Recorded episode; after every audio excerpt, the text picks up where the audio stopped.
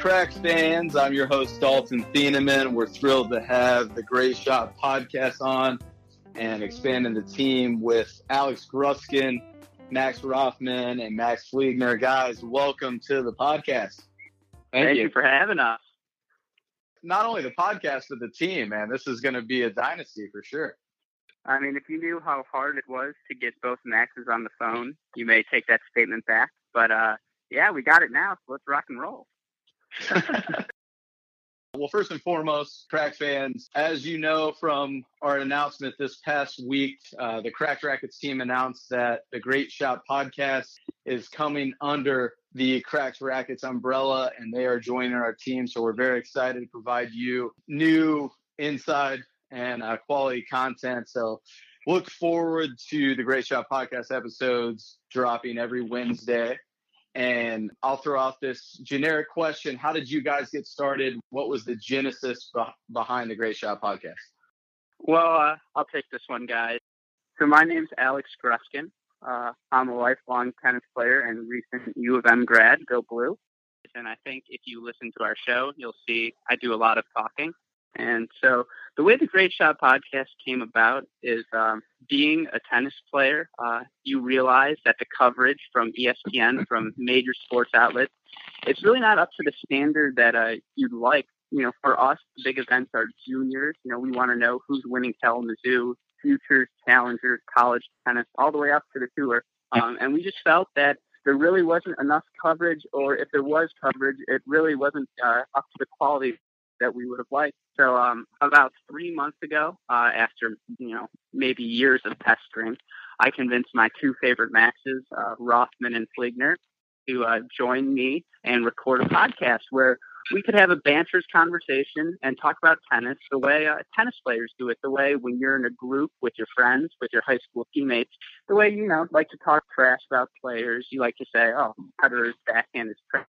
You got to attack the one hander. Uh, things like that. Those are the comments we thought were missing, and so we thought we'd uh, we thought we'd give it a go. Max Rothman, anything to add to that? Yeah, how's it going, everyone? Uh, Max Rothman, and uh, I'm currently a senior at Michigan and a former doubles partner with, with Mr. Gruskin, who just spoke. Um, yeah, yeah, so I mean, the the Great Shot podcast, you know, uh, is supposed to be, as Alex said, just some, some more candid conversation, and and uh, quite frankly, he left out the fact that uh, he thinks he knows everything about tennis, and it's just simply not the case. And don't think uh, I know. Yeah, see, here it is, classic example of his uh, ego. But uh, yeah, you know, Alex and I have had plenty of conversations on the court where we we argue in a sometimes uh, you know pretty testy uh, fashion, and we wanted to kind of bring that lighter side of, of the tennis world to uh, to the general public. And uh, we we think that you know with our hot takes and uh, sometimes kind of questionable comments, uh, you might get a little bit of a more fun side of tennis that that people don't get to see. So. Uh, we, we, hope that you all will will listen in and enjoy what we've got to say. Well, it's it's awesome, and this is this is Alex Araiza. I mean, it, honestly, based on your description of you know Great Shot podcast, it's the same you know mentality that we had at Crack Racket. So the pairing of you know these two you know groups could not be you know more perfect or at a better time. Um, I mean, and, and I guess it, in your opinion, being so close to tennis, being around it at a collegiate level, at a high school level, I mean, you're around guys who have the same mentality, have the same passion for the sport. Why do you think it took so long for a group like us to get together and just be like, all right, we're going to finally do something about this? I think it took, I'm speaking for us, it took a while to find the right blend. Uh, I like to joke around with Fliegner and say, to play a lot uh, at a high level of tennis, you have, you have to be a little weird. You have to have, you know, a lot of self confidence, borderline egotistical. Um, you Not borderline in your case. just outright, you know, just. I'll just. I'll, oh, exactly. And I mean, part of that ego helps you laser in and be so focused. And I think uh, when you take a step back from tennis, I don't know if you guys know this, but uh, I'm recently retired from the game. I decided to hang it up after my senior club tennis season. R.I.P. 2017 national champs. What's up? What up? What up? You had that Uh, on a high note, though. You know. Oh, exactly. Exactly. It was as the press release said. It was definitely the peak. Um, Jersey and the rafters type of a situation. something like that. You know, they hang up banners on the Michigan Varsity Tennis Center walls of all the Big Ten championships, and uh, you know, I've seen my face. I've seen Rothman's face. We deserve to be up there. uh, but so that being sorry, but so to get back to your question, um, I think part of the reason it took us so long is because you know you have these candid conversations about tennis with your immediate friends, but I think you're you know people are afraid to call Federer trash to a random friend. that all makes sense. I mean, the sport itself, you know, while it has a long-standing and incredibly like global presence, there, the, conversations, much to your point, seem to be really stuffy. And and I think um, tennis players, especially, know that off the court, it, it's not really like that. It's not every time you're out there playing tennis, talking with your teammates. It's not that country club feel, and that's well and good. A part of the sport should definitely be like that. But I love that that you guys have honed in on a, an aspect of the sport that makes it fun. Just like any other sport, there's banter, there's back and forth. It's supposed to be, you know, really witty. You're supposed to make fun of your teammate. That's all about building chemistry. So those aspects of the sport that I think carry over to any sort of athletics. Um, you know, this is a chance to really highlight that. You guys have done a great job of that within the first few podcasts. Well, thank you very much for saying that. Uh, we really appreciate that, and uh, I think that's why we're so excited to work with Crack Rackets. Uh, like you guys have mentioned, I think our organizational uh, culture and ideals are the same. You know, we want the goal of bringing this conversation to the mass audience of tennis players, even if kids are recently graduated from college, even if people are now in the working world. If they play tennis, they understand the type of dialogue we're having, and so uh, the whole point of starting this podcast was to join that conversation, uh, join the tennis community. You know, you guys just brought on Parsa Nemati as well. We love his tweets. We love the way he engages with the tennis community, and we just kind of wanted to make a podcast version of that tennis Twitter community. Gruskin, that was that was one of the most flawless, polished answers. I felt like you were testifying in front of the UN. Do you have a suit on right now? Like, send us a selfie right now. Oh, I am in my Please don't. Michigan. Every- everything- I mean, you got to do something while you're doing a podcast. You get hungry, you get thirsty. You know, my go-to thing is bourbon. You do, you know, sausage pizza and ranch. I mean, you know, pizza. is all this stuff. ever heard Alex during our podcast it is never that flawless or smooth. Just, just so you know, this is an anomaly in in the case of Alex. Well, I'd just like to say we should also probably uh, blank out that part of Fliegner admitting to eating pizza. I don't think Coach Drake wants to hear that on a uh, Wednesday night. His star players eating pizza. Uh, might have to ex- exit that, uh, cut that out. Well, no, I Be definitely want to give court. you know, an opportunity for you know Dalton and, and Parker to, to chime in as well. But one thing I definitely have to ask, um, you know, tell me about the name Great Shot Podcast. I, I mean, I obviously love it a lot. Uh, it, from one end, it's just like obviously the sport. You hit a great shot. There's that aspect to it. But you know, you can also you know mold it a little bit and say, oh, well, it can also be you know shot glass drinking, something like I don't know, something that pushes the envelope is what I have in, you know imagined. But uh, I want to hear from you guys. Tell me about like the name, where you came up with it, and and and how that how that was created. Well, Well, uh, yeah, sorry, sorry. You, if, if we have over unders on how long each person will talk, and my over. No, no, just all talk at once. Like honestly, mind each other, mind, you know, whatever it, it, it takes.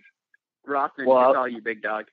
I was just I was gonna let Alex take this one because uh, you know we we definitely debated what the uh, the title of our podcast would be for for a little bit, and um, Yeah, let's just, No, let's just say I- I Alex would was say- yeah. on on a title that was not the Great Shot Podcast. So I'll let him go into into what he was hoping for. Well, I would say when debating the title, that was the moment we knew we had something. Uh, just that conversation itself was hilarious. Um, so I initially, and I was really adamant about calling it "Welcome to the Club." Uh, I thought it would be great to be like Dalton Cedarman, "Welcome to the club," and uh, obviously uh, that was not the case. They uh, told me how uh, I don't immature might be the wrong word, but that just was not the tone we were going for.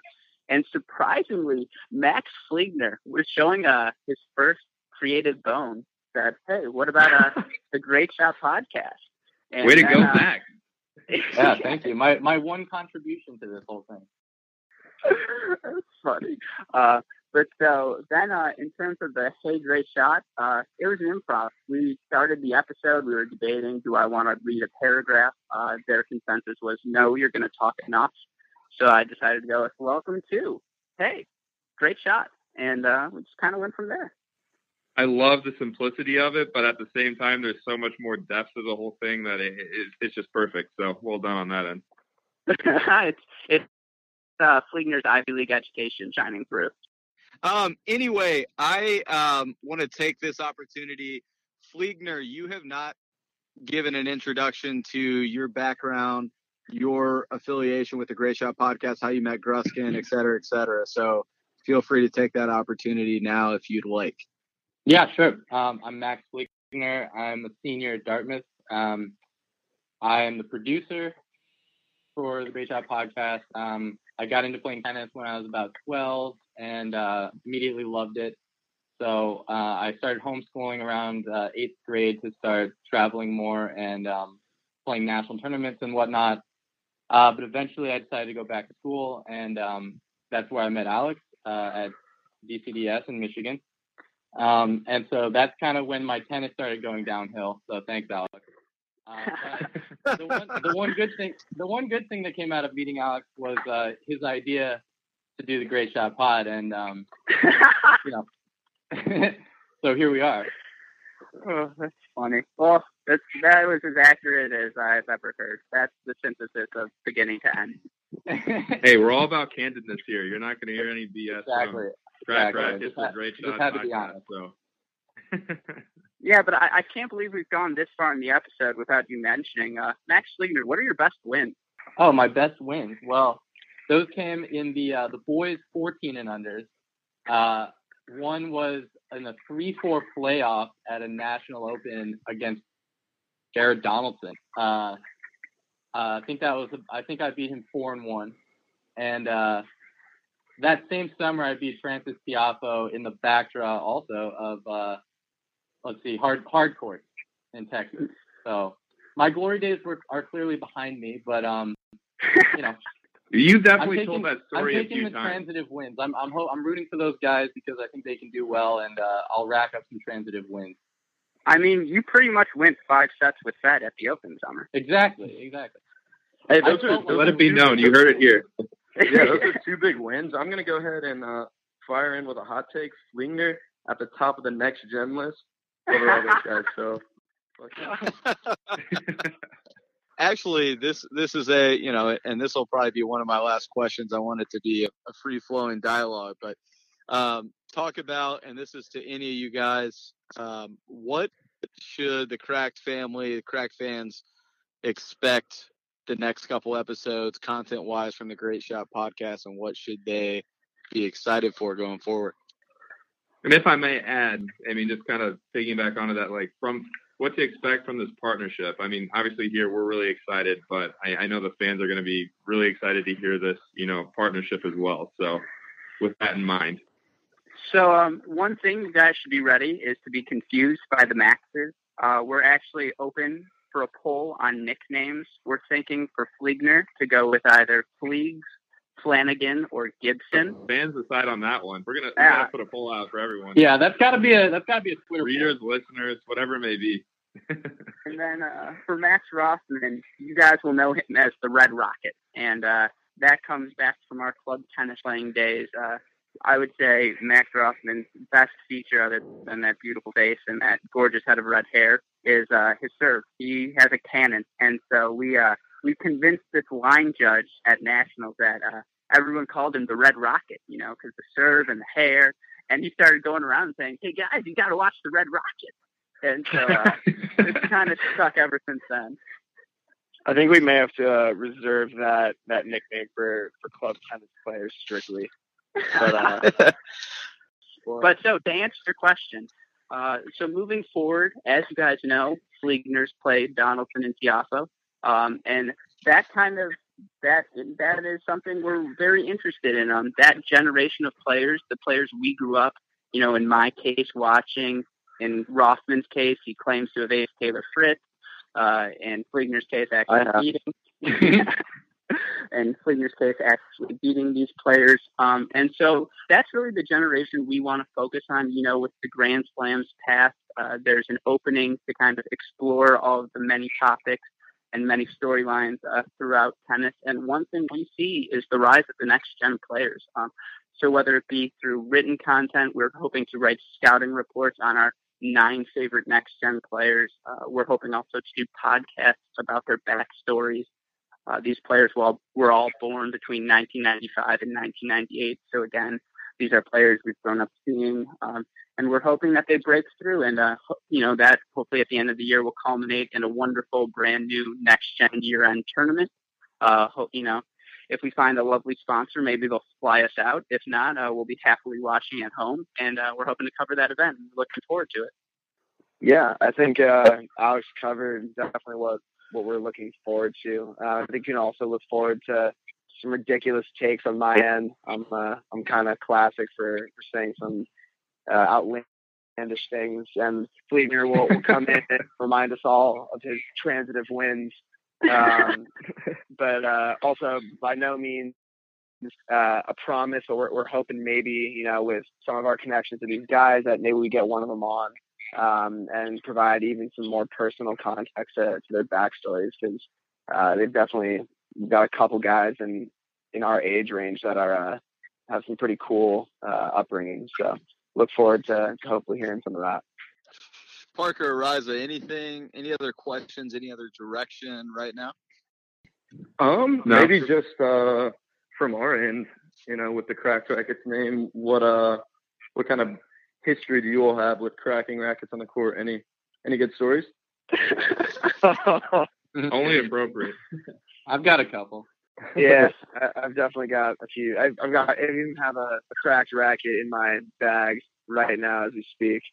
Uh, we actually, we lost the set to Notre Dame at Club Tennis Regionals. Our only loss ever in regionals. Afterwards, Rothman goes outside and destroys a Babolat. Oh yeah, I still have a picture of it. It was the the French Open edition, and I couldn't buy another one of them. And I was actually so upset that I did that. Wait, so you pulled out the third setter, but you still were just so frustrated that you split? Oh no, so we uh so club tennis is one set no ad. Obviously that can lead to some fun results. Um and we lost it six five. Was it six three? What was it? No, it was it was a tiebreaker. It was six five. Yeah, and we just uh we were bad to say the least. And uh, it was a stinker and after our team, you know, carried us through that one. Um, just like the team at Crack Rackets will hopefully carry us through some of these uh, fun episodes. But uh, yeah, I, I also got broken in that set, and oh yeah, it, it might have been one of two breaks all of my sophomore year, and that does not make me too happy. So uh, the racket took the pain on that one. Oh, I think I missed the easiest hitter in that game. Oh, I remember it too. Well. You did. it's it's ther- it's therapeutic though for some reason. I don't know why. Like anytime I've broken a racket, it's just like afterwards, it's like I felt great. Oh, I felt like a new person. Can we get one Fliegner crack racket story? I know he's got a crack. So uh, one of one of my favorite ones actually. I've only broken three in my life, but uh, my favorite one was um, in practice. Uh, so Alex and I had this coach back home named Ed Nagel, and um, every time we would like miss a shot, well, not every time, but oftentimes when we miss a shot, he would just yell, "Break it!" Um, and one time I actually just he told me to do he told me to break it, and I just broke it, yeah, just, for, just for show. Um, and I think I got I don't know I got some weird looks after that, but it still felt good. Always worth it.